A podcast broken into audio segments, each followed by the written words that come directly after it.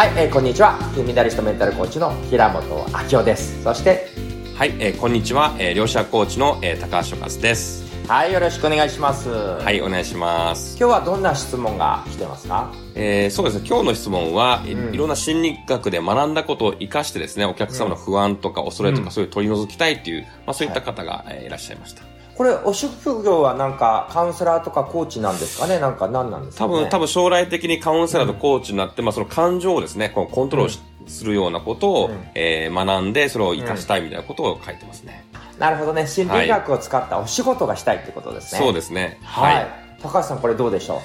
そうですね。うん、えっ、ー、と、まあ、この感情をコントロールする方ってすごくね、えー、大事だと思うんですね。まあ、私普段、あの、セミナーでもね、こう感情コントロールを教えてますけども、うんまあ、よく言ってるのがですね、えー、この出来事と感情を、えー、分離しましょうということを言ってるんですね。うん、まあ、出来事自体は、これ起きてることニュートラル。で、それ自体はこう意味がないと。で、それに対してこうネガティブな意味付けをするとネガティブな感情生まれるし、うん、ポジティブな意味付けをするとポジティブな感情生まれることをよく言ってるんですね。うん、まあわかりやすく言うとですね、ラーメン屋ですごい行列が並んでいてですね、うん、もうこれがもう2時間待ちだと。で、その行列を見て、うわー、もう2時間も待たないといけないんが、まあ、イライラするわっていう方もいらっしゃるし、うん、でも2時間も行列があるってことはめちゃくちゃ美味しいラーメンかもしれないと思って、もう若くみたいな、なりますよね。っていうことは、この行列が2時間待ちっていう出来事は、それ自体はこう意味がなくてニュートラルですね。それに対して自分がワクワクするかイライラするかは、どのような意味付けをするかによって、感情は変わってきますよ。なので捉え方、認識と解釈を変えると、感情って実はコントロールできますよっていうことをよくお伝えします。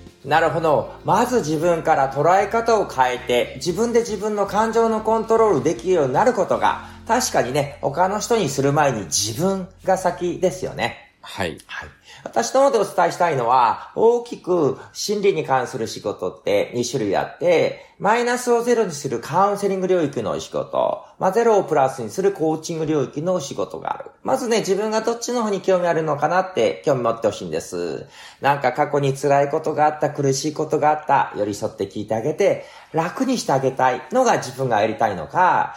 特に問題はないんだけど、自分がやりたいこと見つけて、それを実現させるときに、えー、落ち落ち込みそうになったり、凹みのそうになったのこの、ね、感情のコントロールして助けてあげたいのか、カウンセリング領域かコーチング領域か。まあね、えー、その辺、高橋さんのセミナーだったりね、私のセミナーでもね、教えているんでね、ぜひね、興味持って参加していただければと思うんですけど、どうでしょう？はい。そうですね。やっぱりカウンセリングとコーチングやっぱ違いますので、カウンセリングはネガティブな、自分の感情が、ネガ、なんかトラウマがあったりとかですね、うん、えー、なんか苦しみがあったり悩みがあったら、こうカウンセリング取り除いてあげる。で、それ元に戻してニュートに戻しますね。うん、で、ニュートになったらこのコーチングっていうことで、これから明るい未来とか、どんな人生を作っていくか、未来を作っていくのはコーチングで、まあ、私も平本さんも両方、こうカウンセリング、コーチ両方できますので、うん、ぜひですね、あの、あの、二つのこうセミナーとかね、参加いただけたら嬉しいと思う、嬉しく思いますね。